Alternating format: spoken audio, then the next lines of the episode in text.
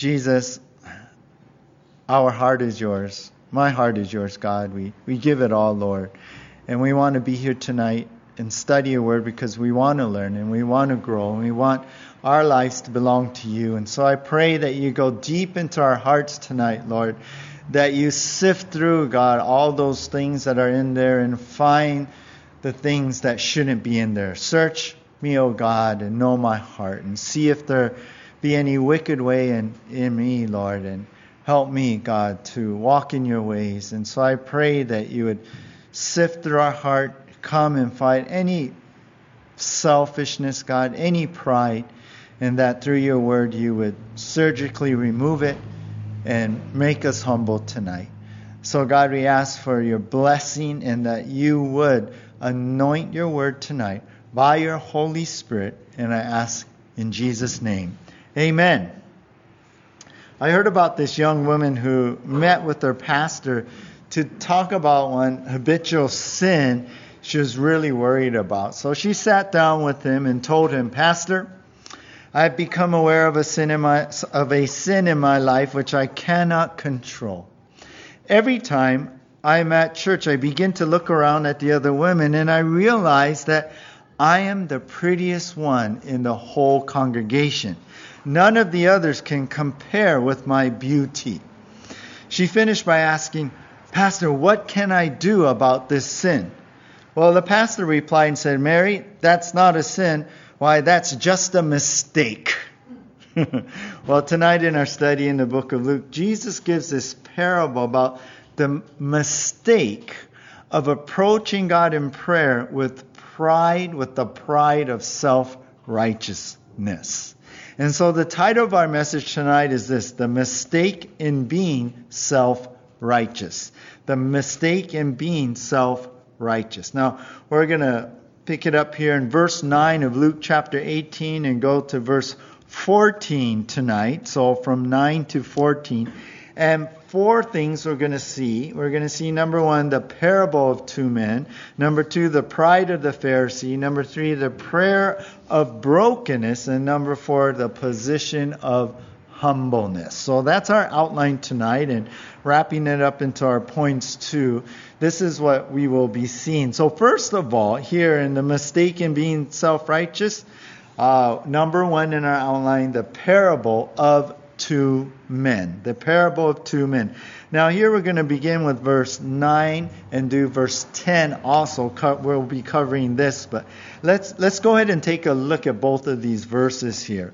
We begin here, Luke chapter 18, verse 9. It says, He also told this parable to some who trusted in themselves that they were righteous and treated others with contempt. Two men went up into the temple to pray, one a Pharisee and the other a tax collector. And we'll stop right there. So we begin with Jesus giving another parable here. Remember, a parable is a story, this analogy to teach a lesson here. And this one is about, well, it's told us right here, Luke tells us, it's about those who, some who trusted in themselves that they were so righteous. In other words, they thought they're so righteous. They had this self righteousness thing going on. They felt like they were so good, they're so godly by all the things they do and have done, and so they carried themselves in that way. And it's what we call tonight being self righteous. So this parable is about this self righteous one who actually treated others with contempt. In other words, he, he put others down. He looked down on others because he thought he was so righteous, so good, so holy. The self righteous actually think they are higher than others and make themselves really ugly with pride. Uh, a J.C. Lavater said, "When pride begins, love ceases," and I think that's so true. I think uh, as we're looking at the word here, and we see that uh, these guys, Jesus is telling this parable because really they thought they were so self-righteous that they treated others with contempt. They put others down, and and I was thinking about how many times do we do that? Yeah, we put other people down because we think we're a lot better that maybe we hold to a standard different than others, so we look down on that person. Or, or, or in our own pride, we think we're better than the other person, or know more, or can do something better. And you got to understand in this story, uh, the one who feels so self righteous, it's, it's like ingrained into their character, and they're always like that. And I hope that we can search our own hearts and see that are we like that? Do we give contempt? Do we look down on others constantly, putting people down? Well, it could be that it's because of pride. And like this guy said, when pride begins, love ceases. So hopefully we can learn from this. Now, verse 10, Jesus gets into this parable.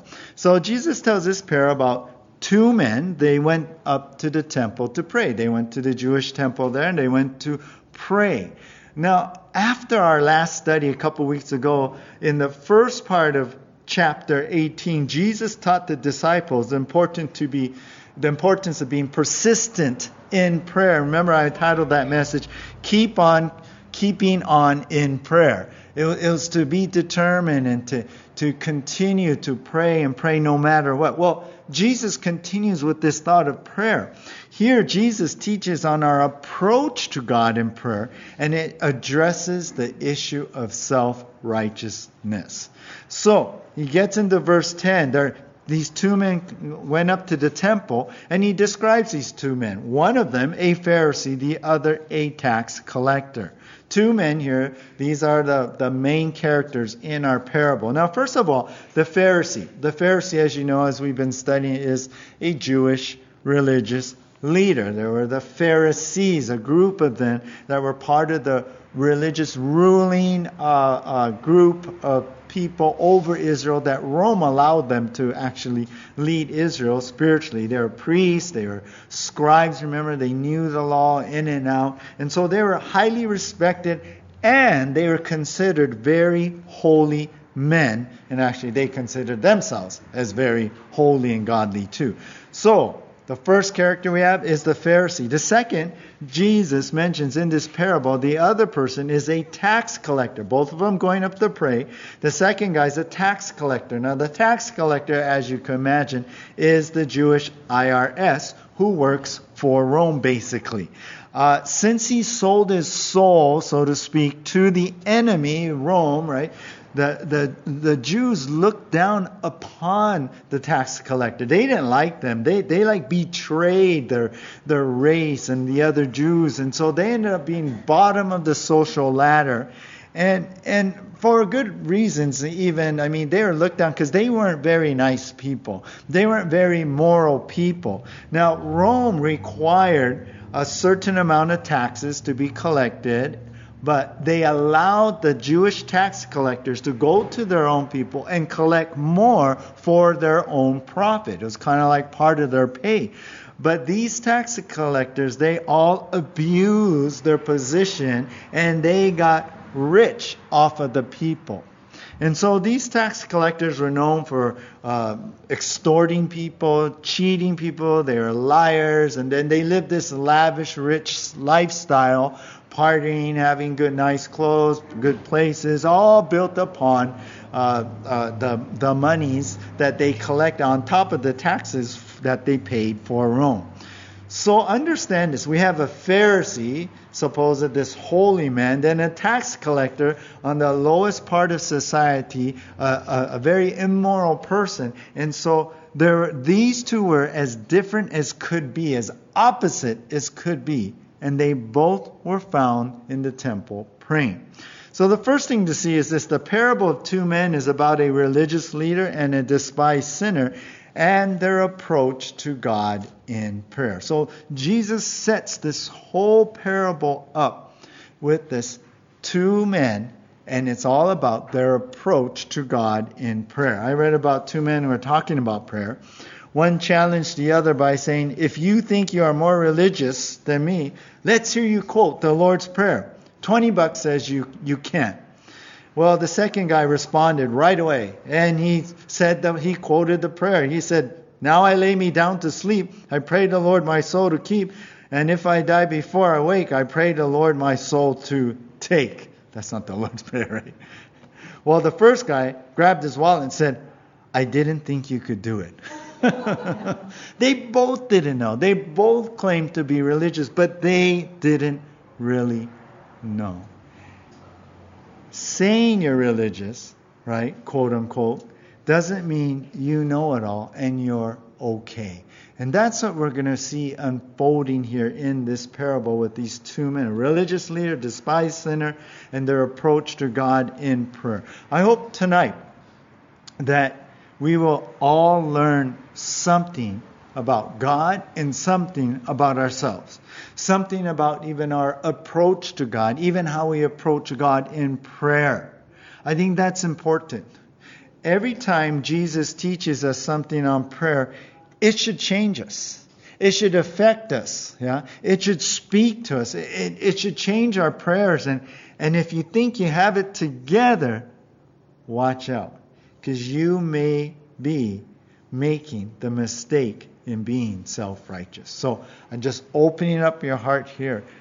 Be open to the Lord and search your heart as we go through this passage. So we are introduced to this parable of two men and how they approach God. Well, we come to number two now the pride of the Pharisees. So Jesus goes on in, in the parable and he's going to show us the pride of the Pharisee. And we're going to look at verse 11 and 12 here. And take a look at both of those verses. Verse 11 says, The Pharisee, standing by himself, prayed thus God, prayed thus, uh, prayed thus. God, I thank you that I am not like other men, extortioners, unjust, adulterers, or even like this tax collector. I fast twice a week. I give tithes of all that I get. And we'll stop there. So Jesus now reports on how the Pharisee came to God, how he came praying. Now, first thing we see in verse 11, the Pharisee is standing by himself. Now, that's usual for Pharisees to stand in front of everybody to basically pray out loud publicly and here in the temple, really so that everyone could see. He's just standing there off from the crowd, in front of the crowd, even that's the idea. And and he's he's just praying loudly. And really it's because he wants to be seen. He wants to be center stage. Jesus talked about how not to pray like a Pharisee who, who actually stand, they like to stand on street corners and in synagogues and, and they pray actually to be seen and, and, and show how holy they are. Jesus talked about that in Matthew. So here's this Pharisee standing there apart from the crowd, like front and center stage. And look what he prays, right? He prayed this God, I thank you that I am not like other men. I'm not, uh, God, thank you, I'm not like the others, right? It's, it's really about boasting how much better he is than others. He's not thanking God like, like God, thank you for, for what you do in my life. He's like, well, I, God, I thank you, I'm like this, you know. I, you made me better, you know, that kind of thing. And he's really boasting upon himself. And then he gets real specific about who he's better than. He's better than other men, like the extortioners, the unjust adulterers, um, unjust and adulterers, the, the sinners in society, and even like this tax collector. Now, perhaps the tax collector is a little bit away from him, but he could see him. We're going to see the tax collector more in the back, but he can see him, and he's like, like that guy. Yeah, you know, I'm I'm glad he's not like the I'm not like the tax collector, kind of giving him that look and all, and basically praying, I am so much better than him and all the sinners in the world, and especially him. And then he says why. He says why he's so much better. Well, in verse 12, he says, I fast twice a week. Now, the Pharisees were known to fast two times a week, and they would fast on Monday and Thursday. Understand something.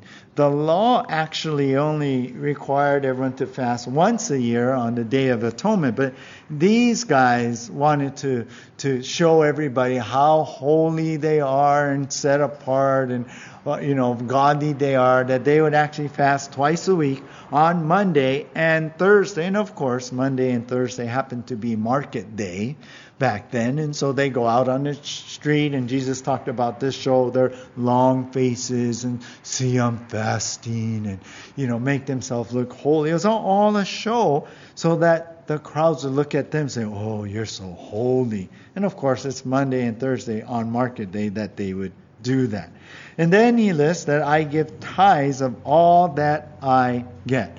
And we know the Pharisees were big into tithing, meticulous in their tithing, showing off. They would even count out each little tiny seed and make sure they give their tenth to the Lord. And, and, and, but Jesus exposed them in Matthew of how they even find some loophole uh, by um, dedicating money to some relative or something or, or this and that and then but they would actually keep it for themselves so they were really conniving and did things for the show. So basically, he's praying like, I'm better than everyone else and I do so much for good. I'm I'm godly, I'm holy. But if you look at it, his prayer was really, really about himself. About himself. Lewis Burns said, No man can really at one and the same time call attention to himself and glorify God. You can't, right? I mean, you see what he's doing here in Luke chapter 18. He's drawing attention to himself. He's standing kind of in front of the crowd there at the temple. He's talking about himself, his accomplishments, what he does, and how godly he is because of those things he does. And he is not really glorifying God. He tries to couch it in, oh God, I'm, I thank you that I'm not like those guys, you know, that kind of thing. But what we see here is the pride of the Pharisee leaked out of his self righteous heart when he went to pray. It, it just oozed out of him. This was like, that's what he's about. It wasn't like a one time thing. This was his, his ugly character. Yeah. This is what was what he was about. And when he went to pray, it just leaked out his pride and of his selfish righteous heart whenever he pray. You know, I read about this woman in California meticulously watered her plant for two years. He call, she called it a her beautiful succulent, succulent, and she called it the most perfect plant, and she was real proud of it, and and she would show it off. But when she saw this vase, a cute vase to her, to be the perfect showcase for her perfect plant, she learned the truth. The truth was the plant she had watered for two years was actually a very good fake. It was a fake. The roots, when she went to uh, replant it, the roots were in, uh, there's no roots. It was fake roots into styrofoam, actually. Crazy, huh? She posted on her Facebook uh, page, I feel like the last two years have been a lie. when her story was shared on an Australian indoor plant group on Facebook over there, and uh, many others actually shared their similar, I quote, similar takes of deep rooted deception. a lot of people are watering fake plants. But I'll tell you, this is the deep rooted deception of the Pharisees. They thought their prayers are good. They thought they would come and they're, they're giving these holy prayers, but it was all, all in reality about themselves. That's what it was really about. And this is how they came in. And, and, and you know what? The listeners to this parable, the people probably could go, oh, yeah, that's exactly how they pray. That's exactly what they say. And the Pharisees bought into this deception. It was deep rooted, and they thought it was okay because they thought they were so godly and they were caught up in that pride. Some come to prayer meetings to show off how great and godly they are. Some some go to pray to only talk about themselves and their accomplishments. It's just a platform for them in a prayer meeting. Don't make prayer about what you did. Make prayer about God and what He's done. Prayer should, should bring uh, right our attention to God, not not you. Sometimes people pray and, and they try and couch it like, oh, you know, God, um, I witnessed to so many people, and thank you, this guy got saved, and this other guy got saved, and and and and Lord, you know, da da da, and it's almost like, wait, are you talking about God's power or what you did? And, and sometimes it's confusing, but we should be clear in how we pray that it's about Jesus and not like this Pharisee because it doesn't sound good, right? And, and, and we can hear it, people can hear it.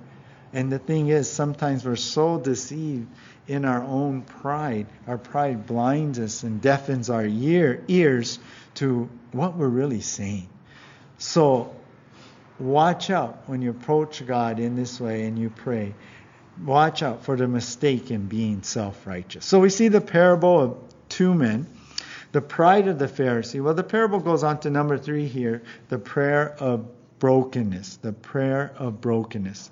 Now, here we're going to cover verse 13 and the first part of verse 14. But first of all, verse 13. Verse 13 says, But the tax collector, standing far off, would not even lift up his eyes to heaven, but beat his breast, saying, God, be merciful to me, a sinner. We'll stop there.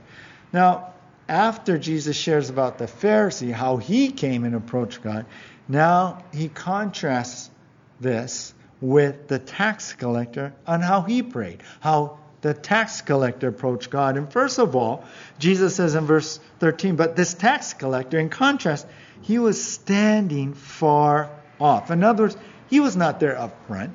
He, he was he was probably in the back, yeah. And it really shows how unworthy he felt to really be close to God. And then Jesus says in verse 13 that he would not even lift up his eyes to heaven.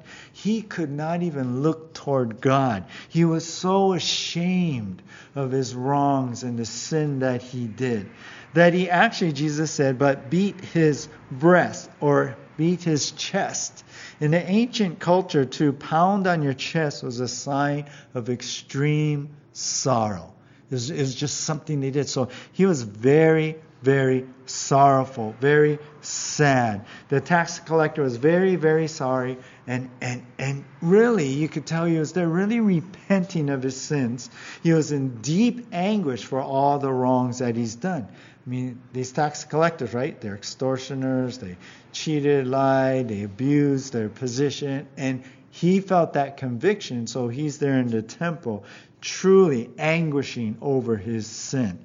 And we know that because in verse 13, he beat his breast, his chest, saying, God, be merciful to me.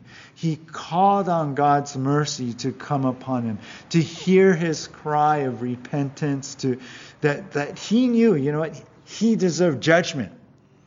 So that's why he called for mercy. That's why he asked for mercy from God. And then the best thing of this prayer is he confessed that I am a sinner. He confessed his sin. He, he admitted his wrong by saying that. There's no excuses here. Yeah. Well, it's just the system. I was just working the system. You know, there, there's no explanations. Well, I, I grew up in this, and yeah, you know, everyone's kind of doing it. It was just a pure confession and repentance yeah, of all the wrong that he did. And, and you could just see it, how he, he's in the back, he won't even look up, he's in anguish here, beating his, his chest. He, he's just crying out for mercy and saying, I'm a sinner. Yeah? Not blaming anyone, but just taking responsibility. It was a pure confession and repentance. The tax collector here, Jesus is showing pray to God in tr- a true confession, a true confession of his sins. You know, understand in the New Testament, the word confess, it, it, in the Greek, it means to admit, it means to openly acknowledge, but it also means to be in accord. In other words, when we confess our sins to God, we agree with God in how He views that action. If God sees it as wrong, as morally wrong, as, as a sin, then our confession saying, saying, God, we agree with your view. This is a sin. That, that's, that's the really essence of the word confess. It is to admit, admit, to openly acknowledge, to take responsibility. But it's saying, God, I've sinned. You know I've sinned. I see it as you see it, that this is sin. That I see what I did in the same perspective you see it, God. And this is the tax collector. He's saying, I'm a sinner. Some people confess because they get they got caught. Yeah. Some say, oh, oh, yeah, I'm sorry because they got caught, but they're not really repentant. But true confession is not just being sorry about sin, but seeing sin as bad as how God sees it. That's a true confession, that it's a sin against a holy God. And that kind of repentance, that kind of confession, should make you sorry enough to repent where you vow not to do it again. That's this tax collector. And so Jesus, he explains that. Look in verse 14. He says, I tell you, this man went down to his house justified rather than the other. And we'll stop right there. So, because the tax collector expressed his true confession, Jesus is like, I tell you, let me tell you with my authority. Let me tell you as a son of God what I see here. You know what? This guy, he went back home justified. He went back home forgiven, guilt taken away, guiltless now, and uh, uh, in justification. Remember our word justification?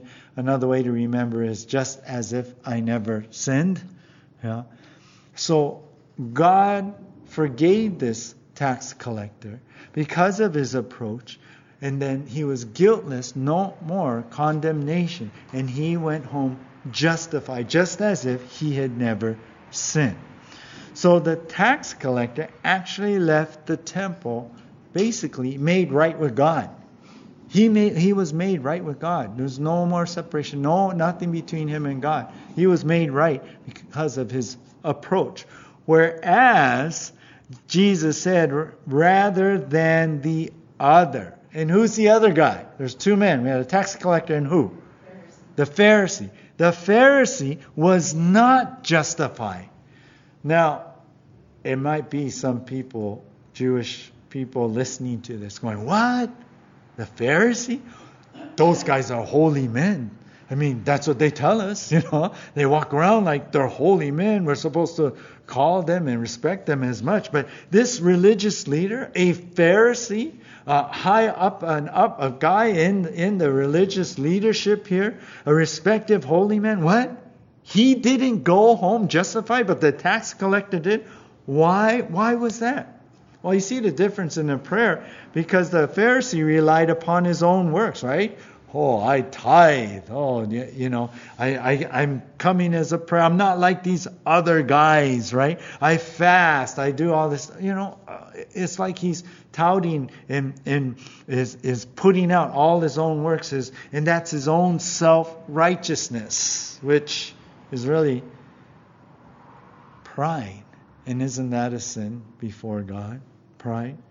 So the Pharisee, if you really look at him, the Pharisee was was really in a sad place.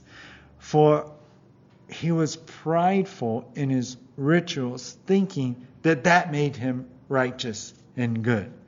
But actually, it made him prideful and brought sin into his life. And then there was no heart of belief. He, he didn't see himself as a sinner needing God.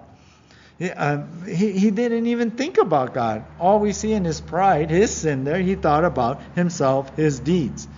So the Pharisee thought he was justified by his own works, but he wasn't. But the tax collector, notice, he was justified by just coming to God and calling upon God for his mercy. You know what? He was justified by faith. That's the idea. It, it, it wasn't anything he did. His works were actually sin, for sure. But he had nothing to offer but coming to God in prayer, in a prayer of faith. Turn over to the right to Galatians chapter 3. Galatians chapter 3. And uh, verse verse 11, Galatians chapter 3, verse 11. And here we see the Apostle Paul writing verse 11 in Galatians chapter 3. He says, Now it is evident that no one is justified before God by the law, for the righteous shall live by faith. It's not, oh, we're so good, we we follow the law perfectly. That's what the Pharisees felt. But what it is, is the righteous live by faith. They go to God. Their, their righteousness come through faith in God's forgiveness, not in what they do. They're justified because of God's forgiveness and pardon. That's how they're made right with God. Turn to the right a little bit more and go to Ephesians chapter 2. In verse 8 and 9, we know these verses, Ephesians 2, verse 8 and 9. But stare at this with your own eyes and not just have me read it for you, but look along with me. In Ephesians chapter 2, verse 8, it says, For by grace you have been saved through faith, and this is not your own doing, it is the gift of God, not a result of works, so that no one may boast. Isn't that amazing? So Paul writing here saying, how were we saved? By grace. Yeah? God's mercy and grace. We have been saved through what? Faith again. We're made right with God through faith. We're justified by faith. We're made righteous because God makes us righteous. And this is not your own doing. It's nothing that we did to merit that forgiveness. Well, I did so much good, so God's going to erase my uh, past sins. No. There's nothing we've done, none of our merits, none, none of our trophies of the works that we've done. No, not at all. It is a gift of God. And what is that gift? Salvation through Christ Jesus, right? He died on the cross, paid the penny to, penalty for our sins, so that he can forgive us now. It's what Christ did, what he did, not what we have done. And so verse 9, Paul's like, it's not a result of works, right? It's not of what you you've done. You didn't make it to heaven because of what you did. Yeah? No, it's because of what Christ did. And Christ gets the glory. Not like the Pharisees, well, Pharisees saying, Look what I've done. I fast, I tithe, you know, see, that makes me right with God and I can go to heaven. I'm holy because of that. No. No, it's not a result of works that we're justified It's because of what Christ did, not any deed that we did. And it says in verse 9, so that no one may boast. Right? We can't go to heaven or get into heaven and say, look what I did. This is why I'm here. I'm so good. I did this, right? I paid penance for my sin, or I did this, or I did that. No, we cannot. Anything we do cannot pay for our sins. Only Christ's blood can pay for all of our sins.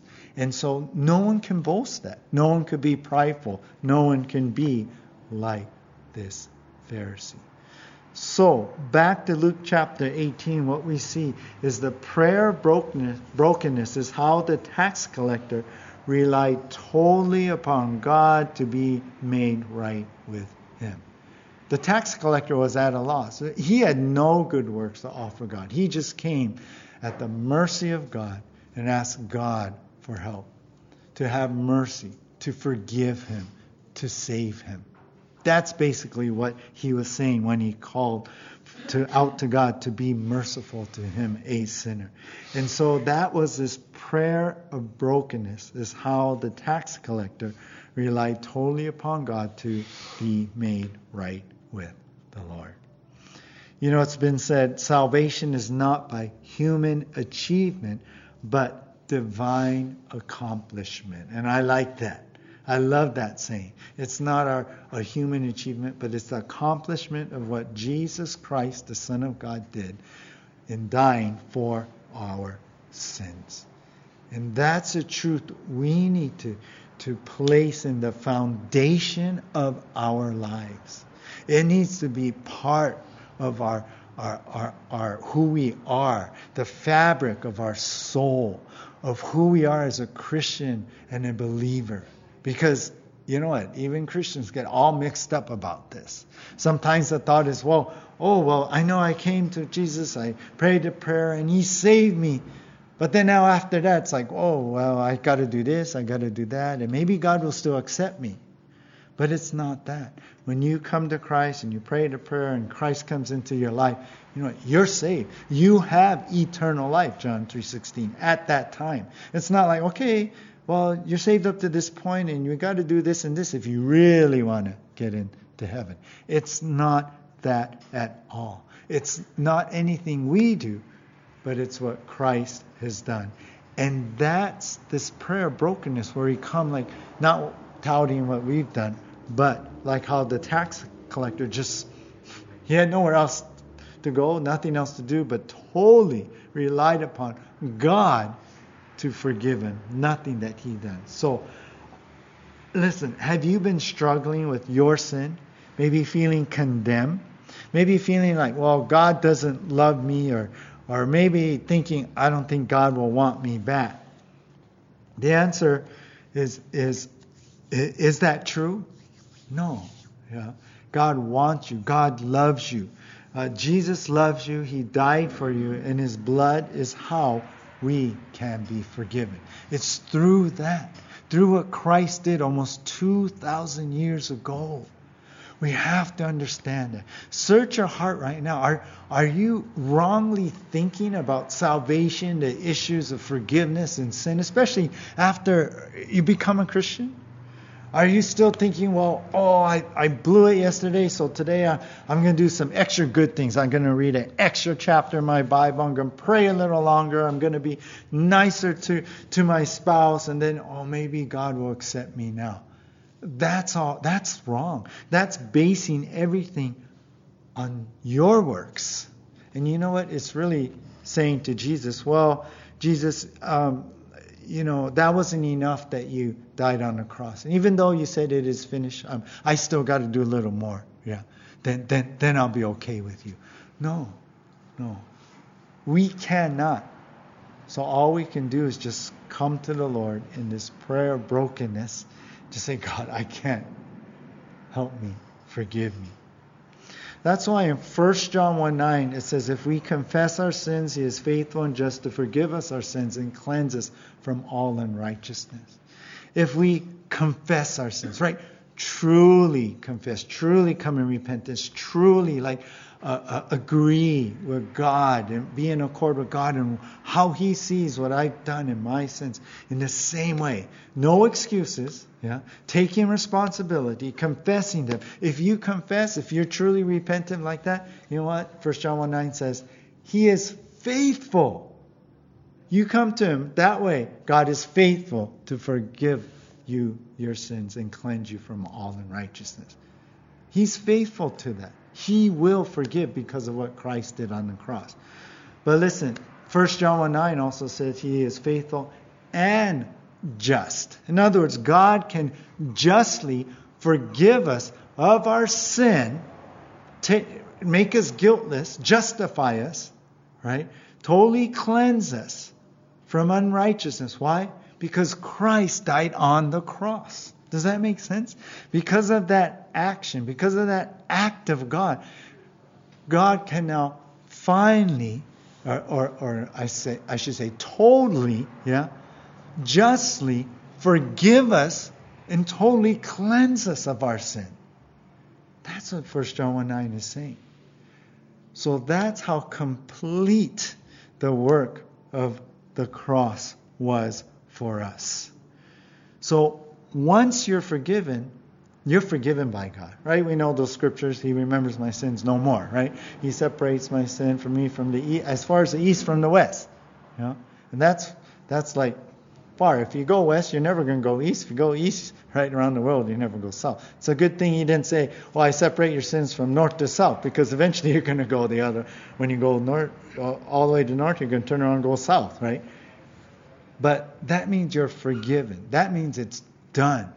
That means God does not remember anymore. Or we should say, I, I always think, wait, God, you, you know everything. How could you not remember? Well, the idea He does not hold that against you anymore. it's like it never happened.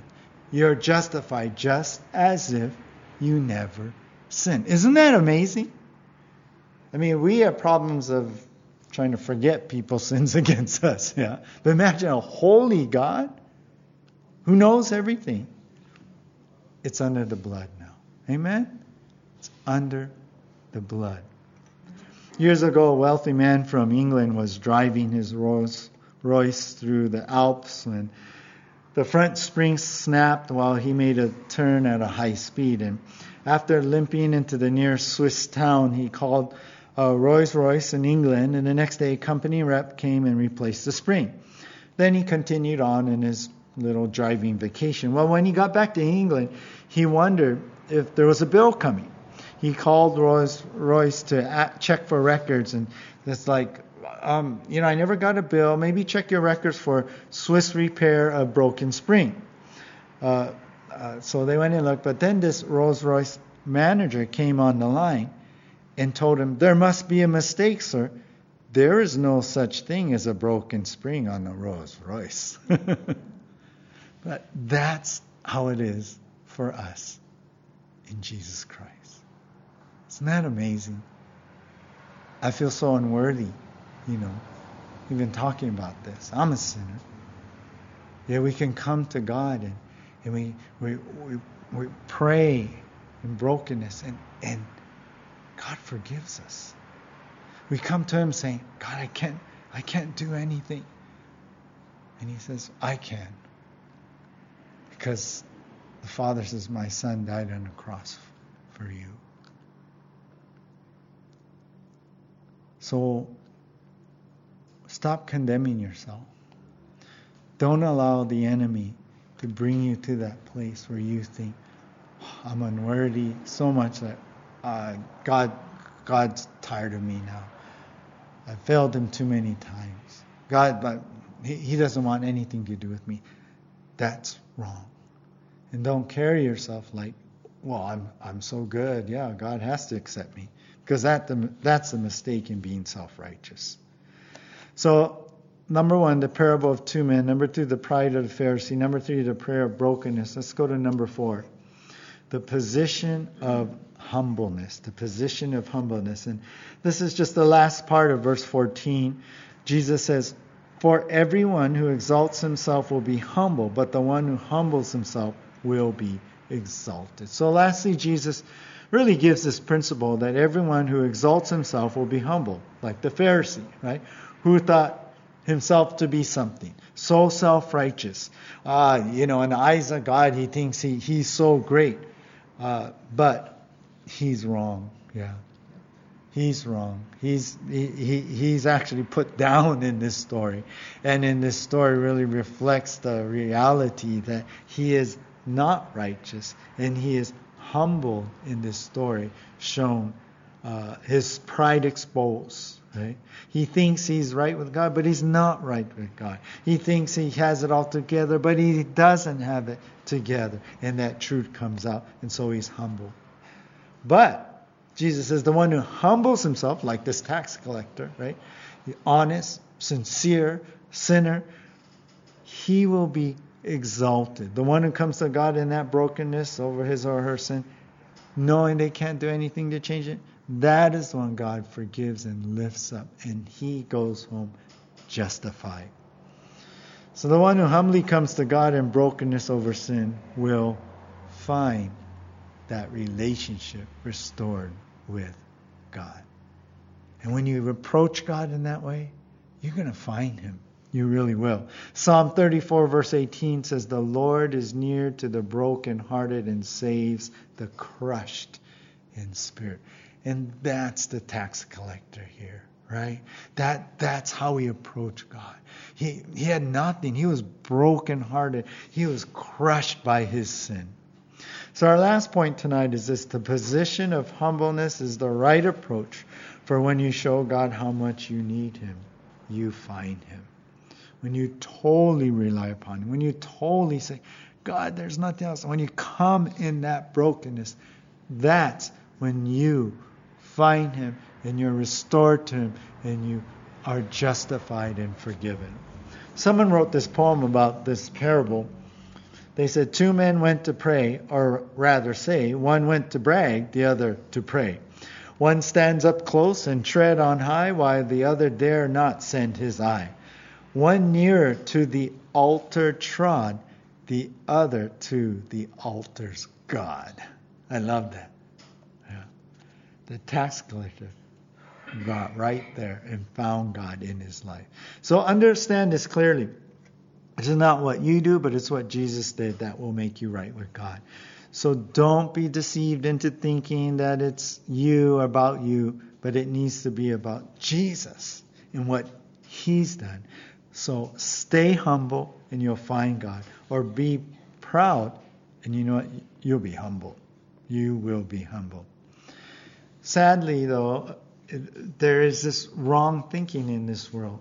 Years ago, 7,000 Christian youths from many denominations were polled asking some questions. And one of them was Is the way to be accepted by God is to try sincerely to live a good life? Well, more than 60% agreed.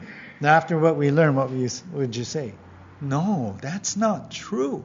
That's not what's in the Bible. And I think the enemy the devil wants you to get mixed up yeah, in all of this and think that, oh, I got to do this, I got to follow this. And then you, un, you start to fall under what we call legalism, which becomes a burden.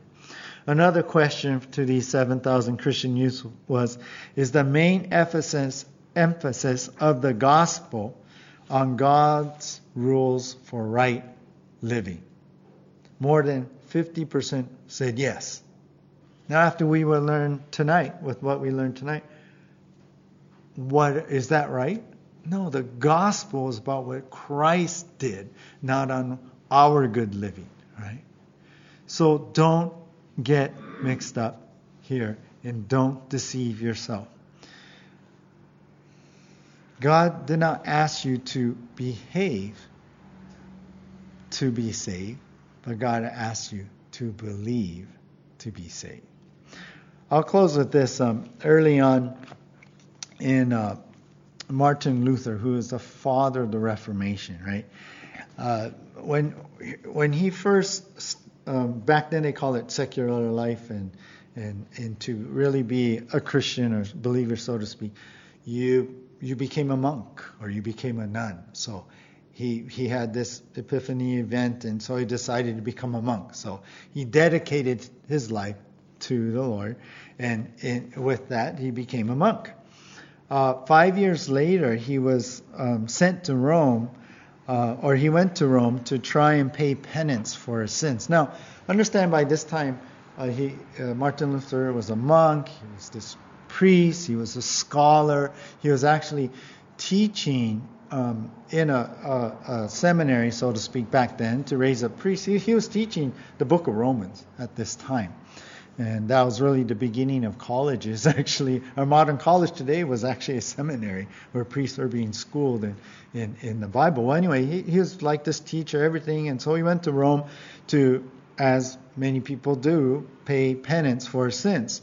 Well, in the Church of St. John uh, Lateran in Rome, there's a set of medieval stone stairs said to have originally been the stairs leading up to Pilate's house in Jerusalem. Uh, once where once Jesus had walked up. So, uh, for this reason, uh, um, even to this day, many go there and they go to this this stairway called the Scala Sancta or Holy Stairs, and and it was a custom for pilgrims, and just like Luther back then, to ascend these steps on your knees and you pray as you go up these steps. So your knees get all raw and everything. These are stone steps at certain intervals or, or certain steps, there are stains, and they said to have been caused by the bleeding wounds of Christ there on the certain steps. And you would stop and you pray a long time, and, and then you, you continue on painfully on your knees. And if you got to the top and you prayed and everything, uh, there would be a remission of years of punishment in purgatory that was promised if you, you perform this ritual exercise. Well, here's Luther in Rome, in this very place. And so he began, as others did, he ascended the staircase. Then all of a sudden came into his mind, the just shall live by faith. And remember, he, he had been teaching Romans and reading Romans, and, and there's a, there, actually that comes from Romans and quoted from um, the Old Testament, but Paul really jumped on that, right? So the just shall live by faith comes to his mind. The just shall live by faith. They, those words seem to echo over and over again, growing louder, louder and louder. The just shall live by faith. The just shall live by faith. But Luther was realizing that he was not living by faith, he was living by fear. The old superstitious doctrines and uh, and, and uh, opposed to the Bible and biblical theology was wrestling inside him. There was a fight battle going on. By fear, said Luther. By faith, said Paul the Apostle. By fear, said the scholastic fathers of medieval Catholicism. By faith, said the scriptures. By fear, said those who agonized beside him on the staircase. By faith, said God the Father. At last, Luther rose in amazement from the steps from which he had been dragging himself, and, and, and he, he just shook at the superstition and folly, and he realized that God had saved him by the righteousness of Christ, received by faith and are to live by trusting in God. And he stood up, he slowly turned, uh, uh, uh, turned around on Pilate's staircase and went back to the bottom. He went back home, and with that, the truth in the Bible changed the church that we have today. It brought the church really back to what true salvation is about. And that's the, the Reformation the Protestant movement. Yeah. And Martin Luther was persecuted for a stand and everything, but he made a stand to believe in the Bible and what the Word of God says that, that the just shall live by faith. And we're, we're part of that. We're, we're Protestants, basically. Yeah. Because he went back to the Bible. So understand that we are part of this legacy in understanding what's going on here. We, we are, are, are to believe and to trust in and hold on to what Jesus said in this parable today. We cannot justify ourselves. We cannot think that we're something. We cannot approach God with our own works, only through Jesus Christ. So, search your heart, you guys. Lay down that pride. Yeah? Lay down that self righteousness that brings contempt on others. Let's be humble before God, humble with one another, because we're all saved the same way through the righteousness of Christ, and the just shall live by faith. Let's not make the mistake we see with the Pharisee, the mistake in being self righteous. Let's pray. Lord, as we come to a close here tonight. And these truths are so amazing to me. They're so deep. They're so wonderful, God. It frees me from my own legalism. It frees me from my own works and trying to be accepted by you, God. But I already am in Jesus Christ. And Lord, what a wonderful truth that is. So help me, God, to to not get caught up in my own self condemnation or when the enemy pushes hard and wants me to give up and think wrong thoughts about you, God. But help me to go to the Word and see that you love me with an everlasting love. That even when I'm unfaithful to you, you are faithful, as Paul said in Timothy. God, that you love me and you love each one of us and you're here for us. And Jesus, when you died on the cross, Oh Lord, you didn't just die for the sins of my past, but you died for my sins of the present and the sins of the future that I'm going to commit. And it's not excuse for sin to abuse your grace, but it is to understand that we are covered. And when your word promises that if we confess our sins, you're faithful and just to forgive us our sins and cleanse us from all unrighteousness. That promise is true. So, Lord, we lay ourselves before you right now. And as you search our hearts, God, if there's anything in the foundation of our beliefs that, that is wrong, that is false, Lord, pluck it out that we may have this rock of salvation, this rock of truth, of what you have done, Lord Jesus. And with that, may we, even in our failures and our stumbling, may you come and pick us up and may we, you dust us off and may we get going again, knowing that we live a resurrected life, a life where Jesus lives in us and we live by faith, God, in the Son of God who died for me.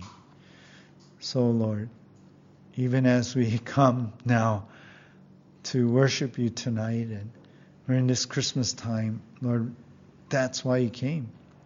God, you were born to die for our sins. Help us to understand. Lord, thank you that we are made righteous by you.